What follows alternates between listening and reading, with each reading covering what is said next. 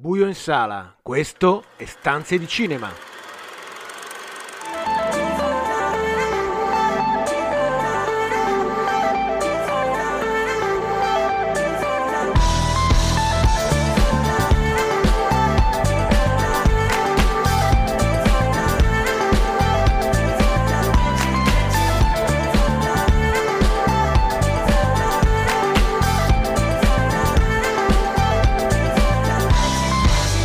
Benvenuti a una nuova puntata di Stanze di Cinema, il programma che vi racconta i film in sala e in streaming, tutte le novità da Hollywood a Cinecittà, il box office e l'universo delle serie TV. Io sono Marco Albanese e con me ci sono in collegamento Carlo Cairoli. Ciao Carlo. Ciao, ciao, ciao Marco. E ci raggiungerà presto anche Daniele Valsecchi. Un saluto anche a lui.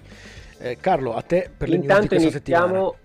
Esatto, iniziamo con eh, ovviamente gli- le nomination agli Oscar comunicate martedì scorso, hanno sostanzialmente confermato quanto è stato detto nel corso di questi mesi dagli altri, dagli altri premi, un unico grande candidato alla vittoria che è Christopher Nolan nel suo Oppenheimer con 13 candidature, eh, un ottimo risultato anche per Yorgos Lantimos con 11 di Povere Creature e un grande sconfitto, ma iniziamo a parlare di eh, Nolan Sì. e del- dell'ottimo lavoro fatto con Oppenheimer.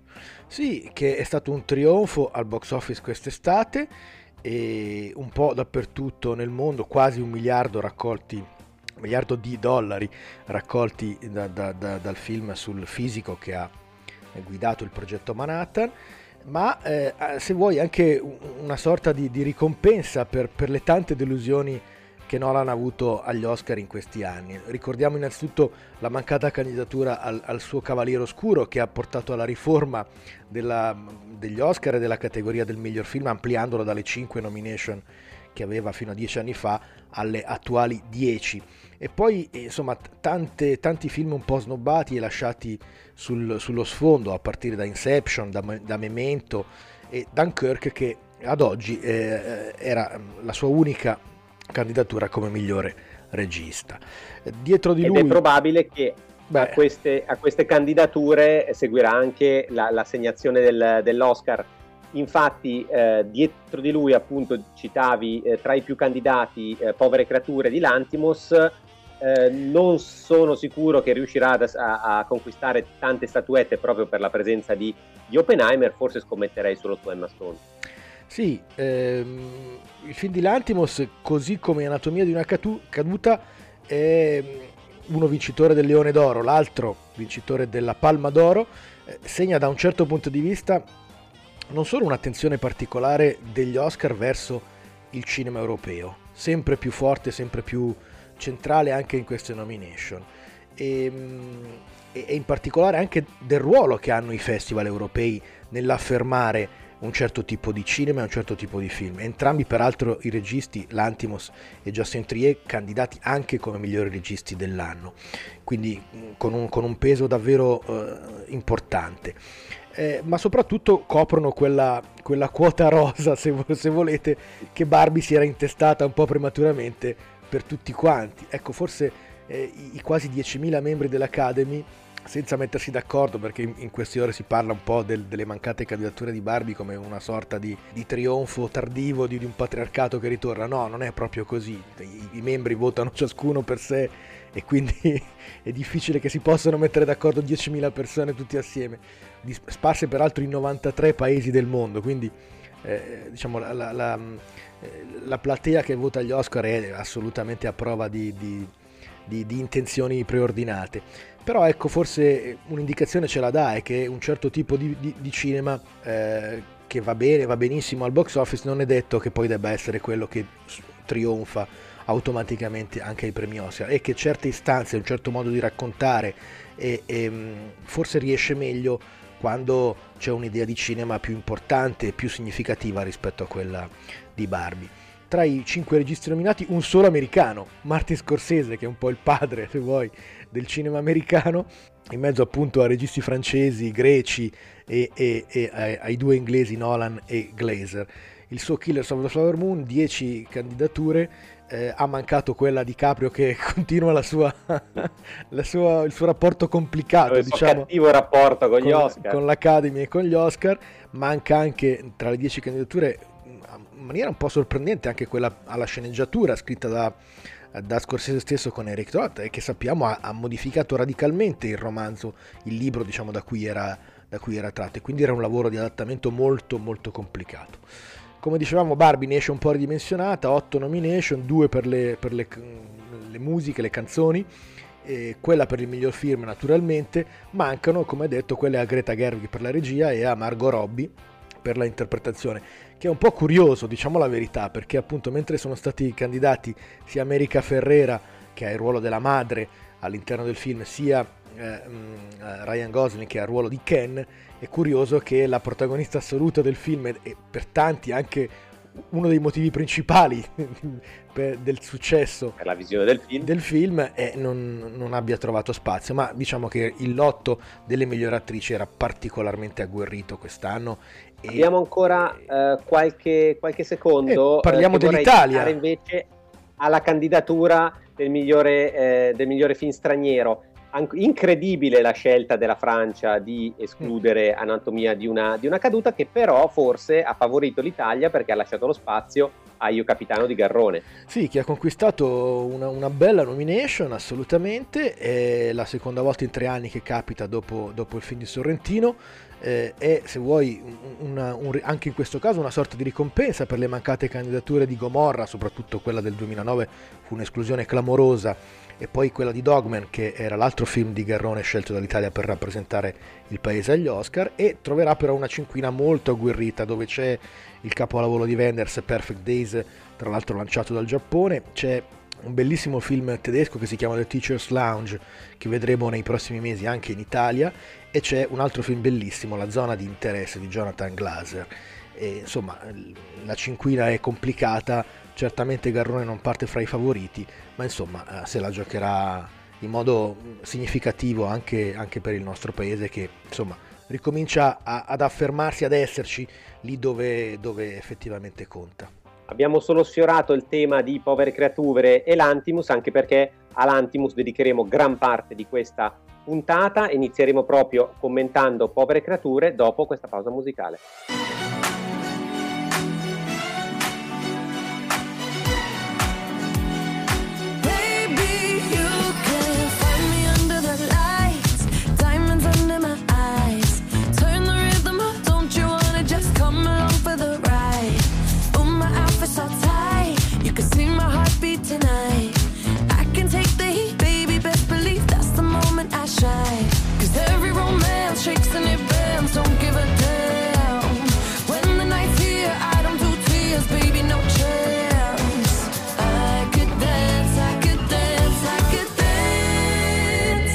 touch me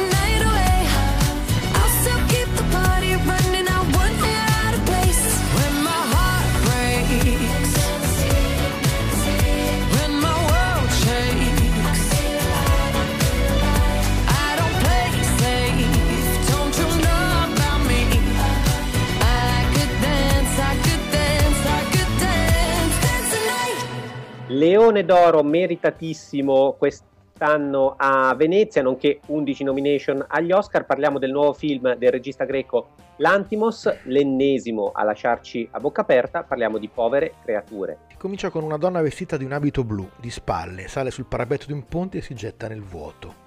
Un plongé dall'alto ne accompagna la caduta in slow motion. La macchina da presa poi insegue Passa il tempo e la macchina da presa insegue di spalle Bella e il suo creatore, il chirurgo Goodwin Baxter, nella grande casa vittoriana che abitano. La ragazza sembra un infante nel corpo di un'adulta, si muove a fatica, parla monosillabi, è sempre gioiosa e dispettosa. Il dottor Baxter assume uno dei suoi studenti, Max McCandles, per tenere nota scientificamente dei progressi quotidiani di questo suo misterioso esperimento. Ma chi è davvero Bella? E perché non le è permesso uscire di casa? Bella invece vuole vedere il mondo, ogni cosa è una sorpresa e mano a mano che i giorni passano le sue capacità comunicative aumentano, ma la vera arma rivoluzionaria è la scoperta del sesso, che spinge Baxter prima a immaginare di concederla in moglie al suo studente Max McCandles e poi a lasciarla partire con l'avvocato Duncan Wedderburn, chiamato a redigere proprio il contratto matrimoniale ma insinuatosi subdolamente nei desideri della stranissima e affascinante creatura. I due viaggiano verso una coloratissima Lisbona ricostruita in studio poi fanno l'amore in modo impetuoso e travolgente, assecondando la libido insaziabile della protagonista. L'incapacità di Bella di comprendere le convenzioni sociali ne fanno un enfant sauvage, che impara eh, in ogni momento, in ogni, in ogni situazione, ascoltando il fado o anche solo semplicemente osservando una coppia litigare in mezzo alla strada. Il gelosissimo Duncan però la chiude in un baule e quando la libera si ritrovano in mare, su una nave diretta ad Atene. Le loro avventure però sono solo all'inizio. Povere creature è un l'Antimos al suo forse eh, top, al suo splendore, è un racconto di formazione in una dimensione unica che ho trovato mischia gotico, romantico, la contemporaneità. Lo spettatore è letteralmente trascinato anche da una splendida Emma Stone. Sì, che è l'anima di questo film, da ogni punto di vista. Eh, non solo perché la protagonista centrale e, e fondamentalmente appare in, quasi tutte le scene del film, ma perché appunto questo suo percorso accelerato, no? dopo questa, questa, trasformazione alla Frankenstein, che, che le ridona la vita, eh, che parte dalla prima infanzia e arriva fino ad una maturità professorale, attraversando tutti gli stati intermedi e, e tutte le lingue possibili appunto del, di una crescita così accelerata ne fa appunto un personaggio unico, eh, il più complesso se vuoi della carriera del, dell'attrice, anche esaltante da tanti punti di vista, proprio per la sua capacità di essere complesso sia dal punto di vista linguistico sia dal punto di vista fisico anche. No? perché diciamo, la, la, bimba bella dell'inizio si, tras- si, trasforma poi in una donna eh, assolutamente consapevole, gioiosa, libera, matura e, e, e attraversa appunto un, uno spettro amplissimo all'interno delle, delle due ore del film. Eh, il film comincia appunto con, con, il suo suicidio e poi ricomincia da capo con, con l'esperimento del, del, di, di, questo padre che si chiama Godwin e tutti chiamano God senza, senza troppe ironie, diciamo.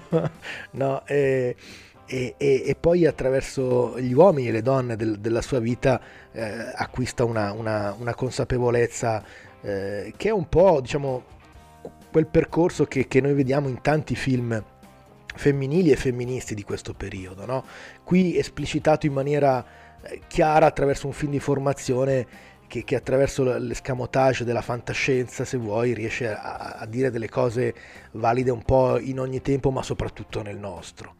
Daniele. L'Antimos ci richiama a tanti aspetti, no? aspetti registici, aspetti di contenuto, aspetti di stile e essendo anche l'ultima fatica letteraria eh, di Marco, una monografia sull'Antimos, dopo entreremo anche un po' proprio dal punto di vista generale dell'opera di questo regista.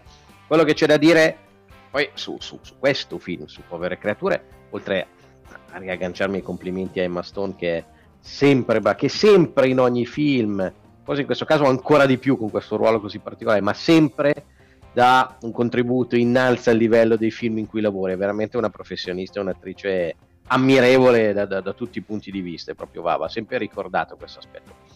Tolto il fatto che l'Antimos fa sempre lavorare bene i suoi attori e eh? questo dobbiamo sempre ricordarcelo, è una delle sue, delle, delle, delle sue, doti che li spinge, li, li, li provoca, li strema, li, li critica e, e, poi li porta a lavorare bene. No?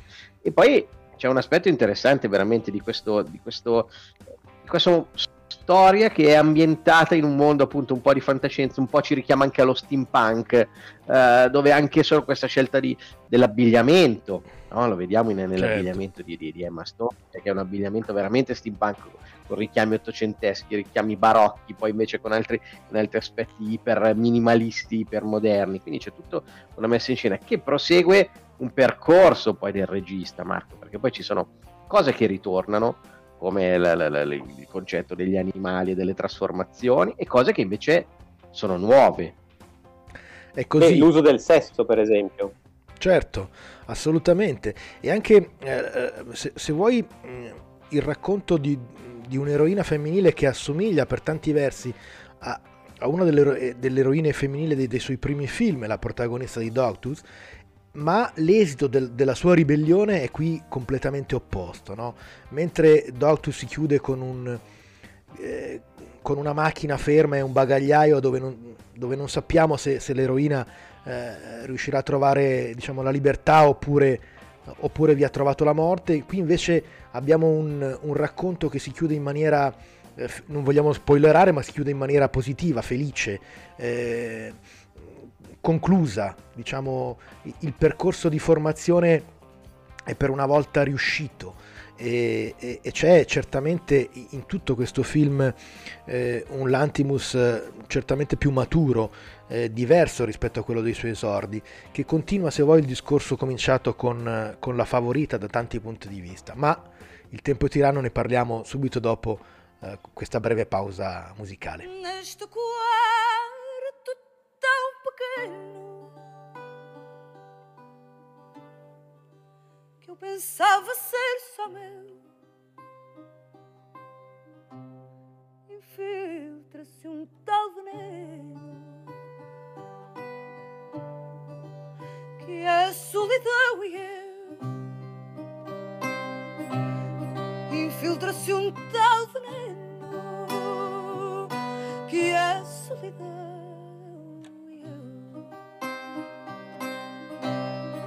Juntos não somos um todo. É sufocante o fazer e eu já nem sei de que modo fui invadido pelo frio.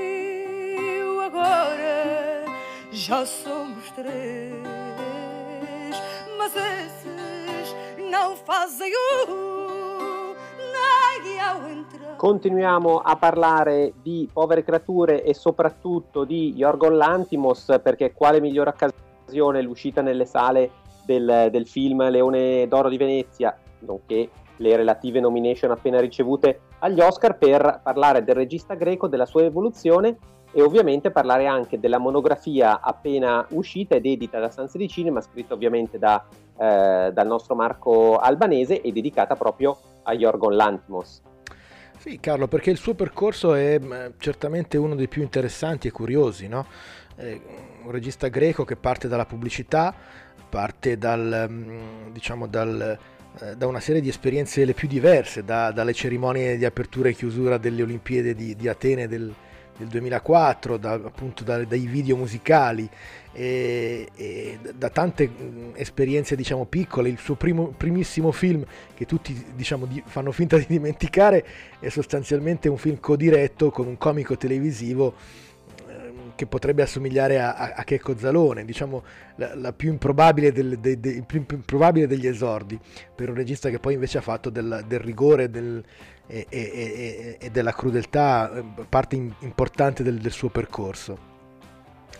E, ma diciamo eh, i suoi primi passi in quella che poi sarebbe stata chiamata Greek World Wave, cioè questa, questa ondata di registi greci in concomitanza con, con la crisi del, del 2008-2009 che ha travolto quel paese, eh, lo ha portato a, a trovare diciamo, il suo, il suo, cinema all'estero, soprattutto fuori dal suo paese, un po' perché appunto quella, quel, quel, paese è, dopo la crisi è stato travolto, il settore degli, degli, audiovisivi è stato travolto da una crisi ancora più grave rispetto a quella in cui versava precedentemente, un po' perché evidentemente il successo importato dal, dagli Stati Uniti, dall'Inghilterra dei, dei suoi film eh, lo ha spinto a cercare modalità produttive diverse da quelle sostanzialmente amichevoli e amicali con i quali ha, ha girato i suoi primi 3-4 film. E ha trovato nel, nel, nel, nell'Irlanda eh, di, di, di, eh, di, Ed Guinea e Andrew Love in quella casa di, di, produzione, la Element Pictures, eh, il partner ideale con cui ha lavorato poi da Lobster in avanti e ancora oggi. Marco, ci sono effettivamente registi che fanno della loro terra come dire, l'humus da cui trarre idea. Sembra che l'Antimus, per l'Antimus invece quello sia stato l'inizio di un viaggio, no? di qualcosa di molto più ampio. Ma ci sono due aspetti nel tuo libro che a me personalmente hanno interessato molto e che voglio chiederti. Uno, su questa sua capacità di essere autore nel senso più completo, cioè, cioè a dire, ci sono dei temi, degli aspetti, delle narrative che seppure cambiando sempre ci sono sempre sotto traccia, no? E che si muovono sempre per lui. Ne abbiamo detto prima citando gli animali o citando il rapporto mm, certo. col potere, la, la, la, famiglia, eccetera, eccetera. Eh, questo mi sembra un tema interessante. L'altro aspetto è quello, tu hai scritto cioè, una frase proprio che mi è piaciuta moltissimo, quando tu dici che um, come questa capacità di andare oltre i generi, cioè questa capacità di fare film che sono allo stesso tempo film di genere, ma che in realtà mh, distruggono il limite dei film di genere e quindi diventano film autorali. Tu addirittura, come dire, ponevi maestro Kubrick come, come una sorta di, di, punto di riferimento, quindi ovviamente siamo ai limiti massimi dell'ambizione, però è molto interessante questo. Beh, lo è, lo è perché certamente alcuni suoi film guardano al cinema di Kubrick in maniera molto precisa, dal sacrificio del cervo sacro alla favorita dove tra l'altro era, era proibito parlare e vedere eh, Barry Lyndon durante le riprese, per cui no? c'era poca pressione. C'era poca pressione, esatto. E, ehm, è un po' appunto il suo cinema, soprattutto quello appunto eh, diciamo europeo, da, da Lobster in avanti, ha cercato appunto di, di di cambiare sempre appunto eh, il tipo di racconto, mantenendo alcuni elementi essenziali. Il ruolo della famiglia, il ruolo castrante, addirittura concentrazionario proprio della famiglia, da cui scappare è centrale tanto in Doctor quanto, quanto in Povere Creature. No? Eh, eh, la, la, sua protagonista, la protagonista di Doctor è quella di, di Povere Creature, hanno un percorso simile, se vuoi, all'interno della famiglia e, e all'esterno e, e quanto il sesso ha, ha, ha, un ruolo centrale nel, nel desiderio di, di uscire, di, di scappare da, da, dalle, costrizioni, dalle, costrizioni, familiari. E, e, e, ci sono appunto, come dicevi tu, tanti elementi che tornano nel suo cinema, non solo perché lui ha, ha scritto quasi tutti i suoi film con due sceneggiatori, eh, il greco Eftimis Filippou, che era un suo collega nel, in un'agenzia pubblicitaria, e eh, adesso ehm, eh, questo Tony McNamara con il quale ha lavorato per La Favorita e per Povere Creature. E, e si vede attraverso il, il, lavoro fatto con questi sceneggiatori il, il, ritornare di alcuni temi centrali nella sua riflessione, sia pure eh, in modo molto diverso, perché è chiaro che i suoi primi film, Chinetta o Alps, hanno una radicalità che, che La Favorita e Povere Creature non hanno più eh, nel senso che, che, il suo affermarsi in quel contesto piccolo greco non è più quello eh, di riferimento oggi, dove il suo cinema deve essere per forza un cinema internazionale, deve essere un cinema, un cinema che deve parlare, eh, deve parlare per forza a tutti, e se non un, un cinema che appunto non è più legato a un contesto nazionale specifico. Eh, davvero comunque diciamo, il, il, suo ruolo all'interno del cinema europeo diventa sempre più centrale. La consacrazione del Leone d'Oro e queste nuove 11 candidature certamente ce lo, ce lo confermano. Quindi ancora una volta Marco hai scelto di raccontare nella eh, monografia uno, un regista al culmine della sua stagione creativa, un po' come gli altri registi scelti per le monografie. Io vorrei ricordare che tutte le monografie edite di Stanze di Cinema e scritte da Marco le trovate su stanzedicina.com e su Amazon, trovate l'Antimos ovviamente, ma trovate anche Ostlund, Villeneuve, Larrain, Bong Joon-ho e Ignarritu. Eh, direi che siamo purtroppo giunti al, al termine di questa eh, lunga parte dedicata all'Antimos e a povere creature. Ci ascoltiamo una canzone tratta dalla colonna sonora e poi ci prendiamo una pausa e torniamo con tante altre news, i ragazzi di Dark Mirror e la stanza di Alexander Sklar.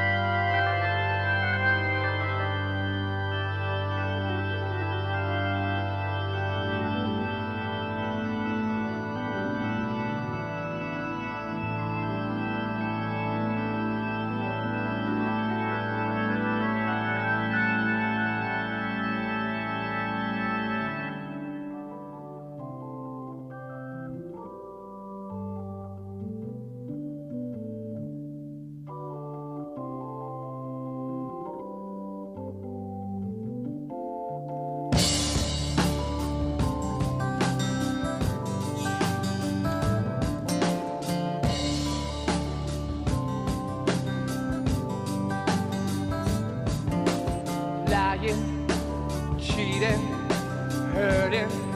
That's all you seem to do.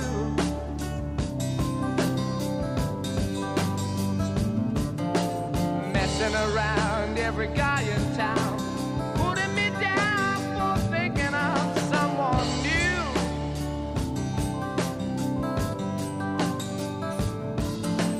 Always the same, playing your game. Drop me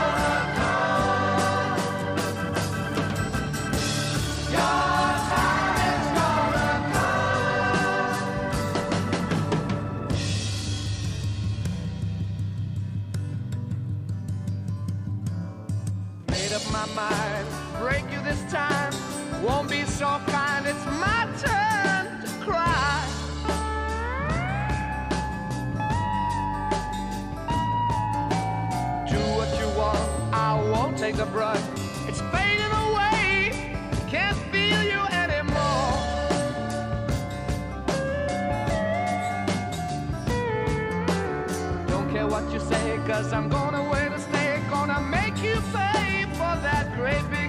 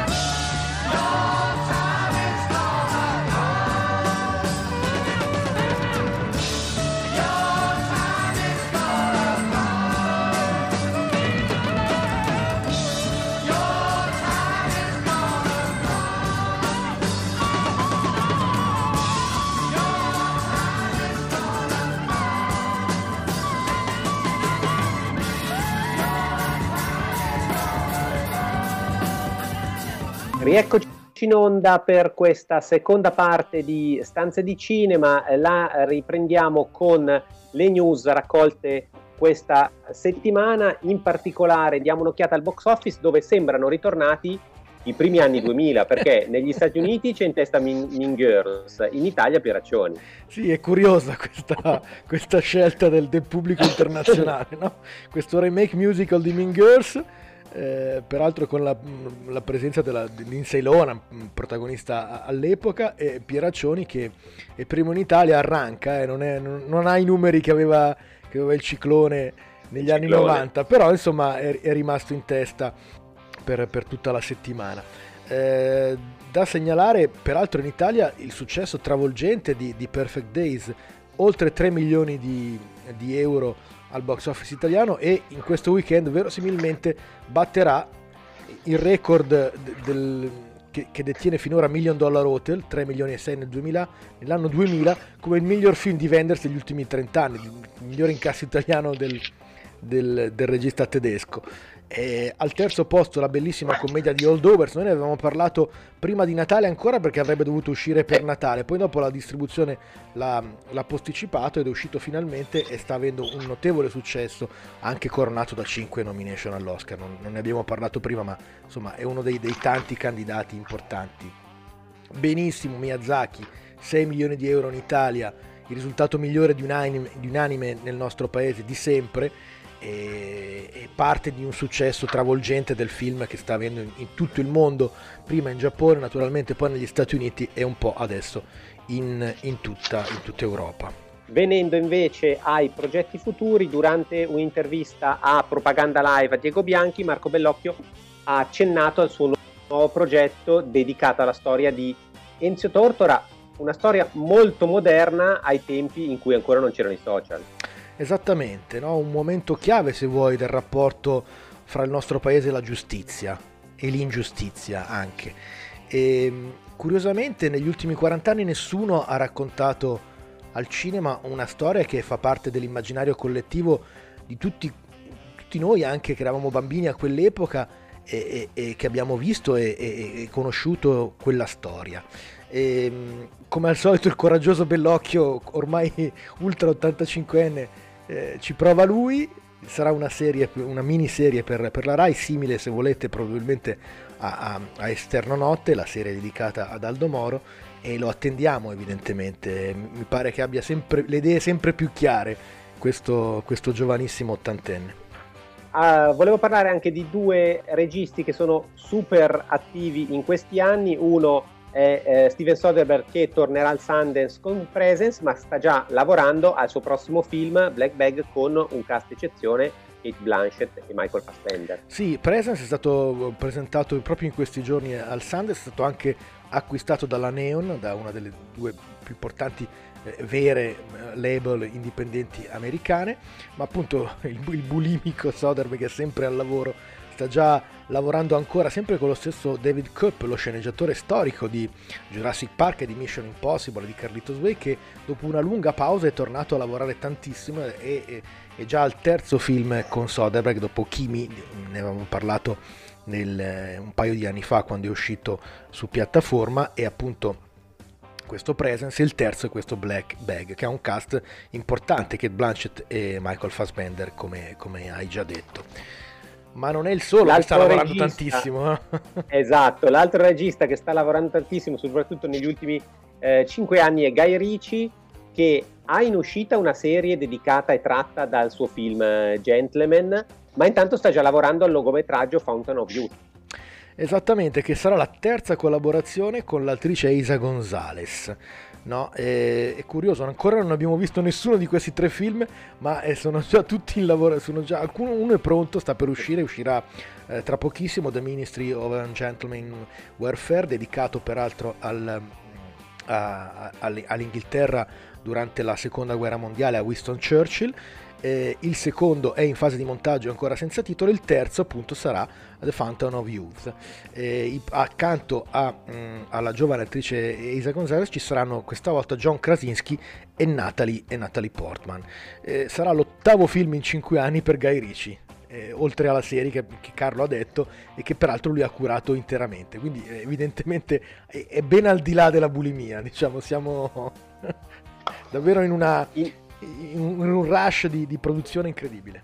Intanto parlando di eh, cast, in questo caso un giovanissimo cast, prende forma eh, nel, nel, per il nuovo film di Jason Reitman che, sarà, che racconterà le origini del Saturday Night eh, Live, la storica trasmissione comica americana. Eh, tra gli attori appunto ci saranno le, le, star di The Fabelman, Licorice Pizza e The Idol. Sì, esattamente, Gabriel Labelle che interpretava l'alter ego di, di Steven Spielberg in The Fabelmans, Cooper Hoffman, il figlio di Philip Seymour Hoffman che, che aveva il ruolo di protagonista in Licorice Pizza e Rachel Sennott che abbiamo visto in Shiva Baby e nella serie eh, The Idol e le interpreteranno rispettivamente il canadese Lord Michaels, il creatore dello show, eh, Hoffman avrà il ruolo di uno degli executive della NBC, la rete eh, diciamo, sulla quale il, lo show ha cominciato le, le, sue trasmissioni nel 1975 e ancora oggi va in onda, mentre se nota sarà l'attrice Rosie Schuster, una delle, eh, dei personaggi centrali nel primo cast del, del Saturday Night Live. Le riprese dovrebbero cominciare prestissimo, il film è già atteso verso la fine del 2024.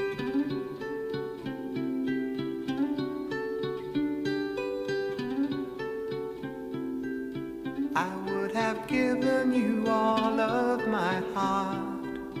But that someone who's torn it apart.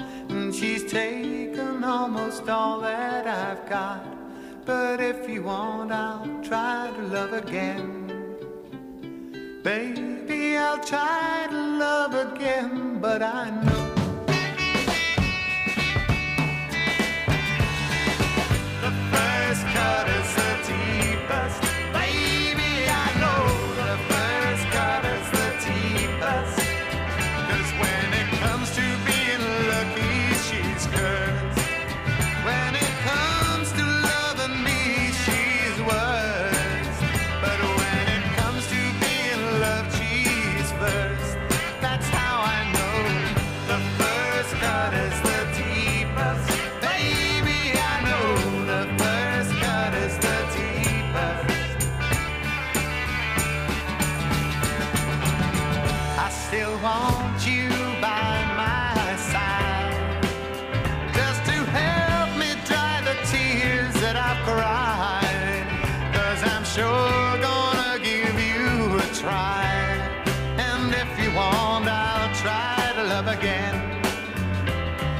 baby.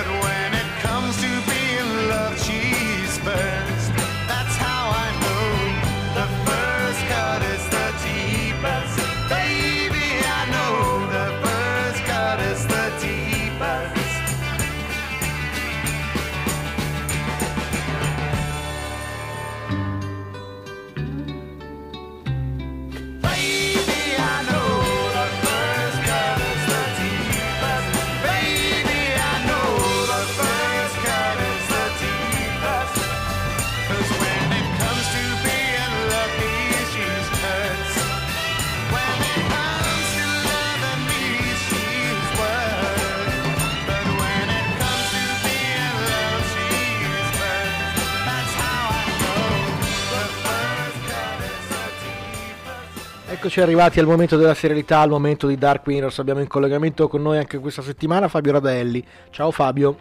Ciao Marco, ciao a tutti. La serie mh, di cui parleremo è The Brother Sun, è una serie di Netflix con mh, Michelle Yeoh, fresca premio Oscar l'anno scorso.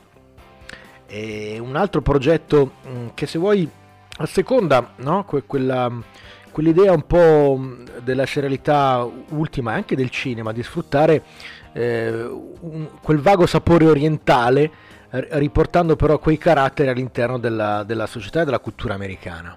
Sì, è, è- è un ambiente pop, è un Eh. ambiente molto glamour, come vogliamo dire, modaiolo, eh, e, e lo stesso è quello che troviamo qui. Qui troviamo soprattutto eh, le arti marziali, ecco, come richiamo, al di là del fatto che si faccia riferimento a delle famiglie criminali delle triadi di Taiwan, e quindi sostanzialmente eh, i richiami alla- all'idea della, della Yakuza, all'idea comunque della criminalità orientale, ma il forte richiamo è soprattutto eh, legato alle arti marziali che trovano una notevole espressione in, um, in Charles, che è un po' il protagonista da cui, parte, da cui parte tutta la storia. Infatti Charles è nella sua cucina in uno splendido attico ehm, di Taipei e lì eh, si trova attaccato da tre misteriosi eh, e loschi figuri con delle maschere. Li distrugge velocemente,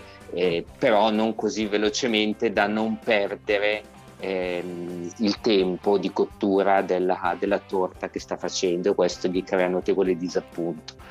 Eh, però diciamo che eh, il pericolo è tutt'altro che, che da sottovalutare perché qualcuno sta attaccando la sua famiglia, la famiglia San e se ne accorge il capofamiglia eh, Big Sun Big Sun. appunto eh, che viene proprio mentre sta facendo un sopralluogo per capire che cosa è successo a casa del figlio, chi lo ha attaccato, viene colpito da una pallottola e, e finisce in coma. Eh, La Eh, famiglia, Charles Van... la famiglia Dimmi. San è divisa, no? Non è tutta Taipei. Esatto, È divisa... esatto, c'è una parte in America, una parte in America, diciamo che si è rifugiata in America e ha iniziato a condurre una vita assolutamente eh, ordinaria, comune. rispettabile, certo.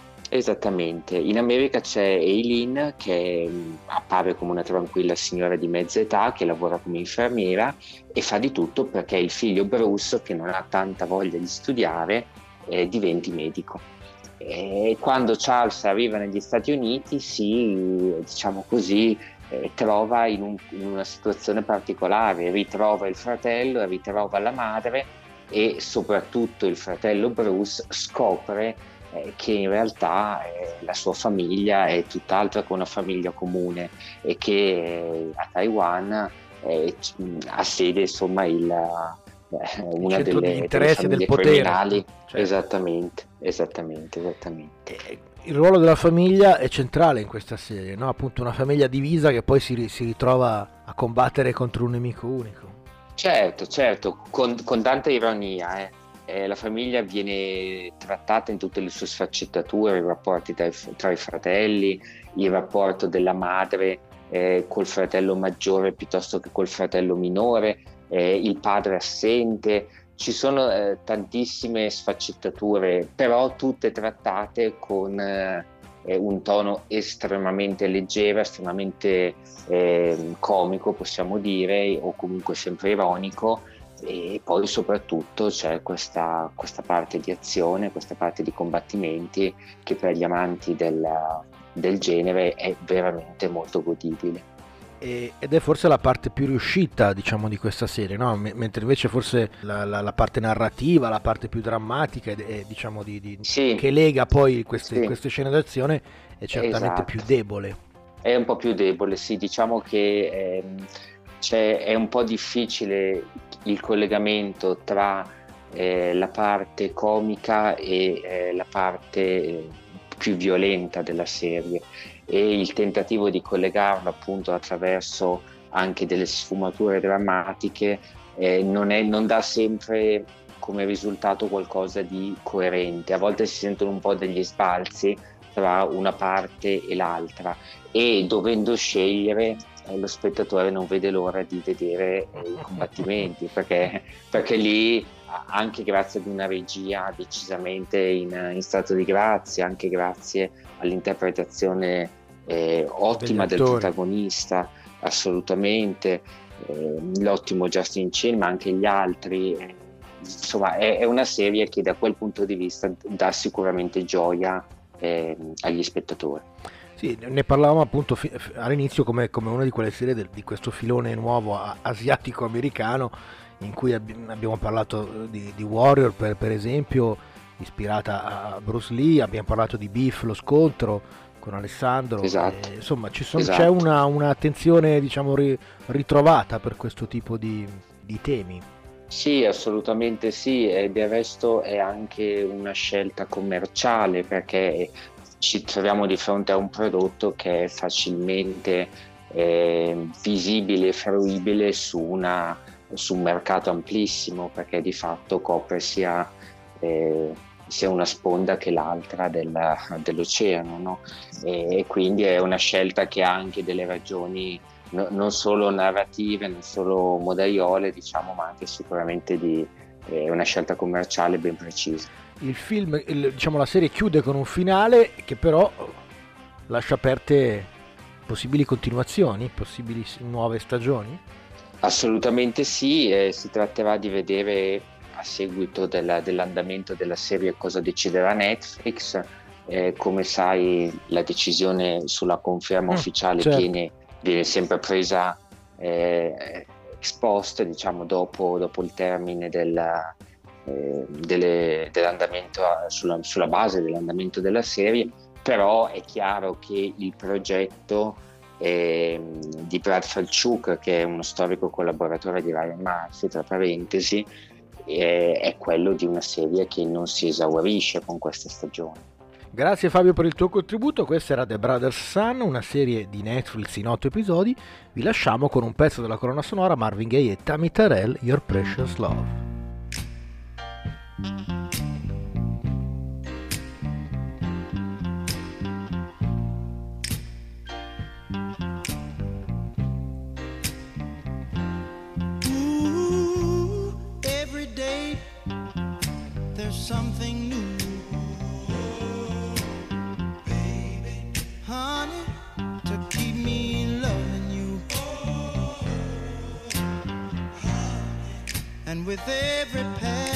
minute,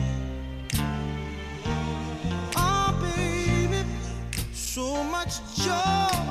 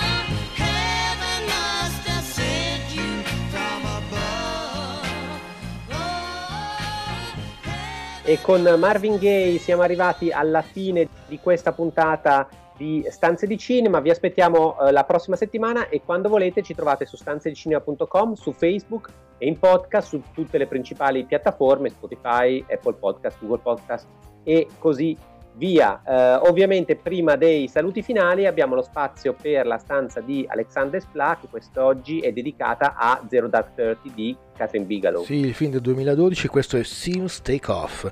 Il film raccontava, lo ricorderete tutti, la caccia a Osama Bin Laden. Per questa settimana appunto è tutto, da Marco Albanese, Carlo Cairoli e Daniele Valsecchi. Buon film a tutti.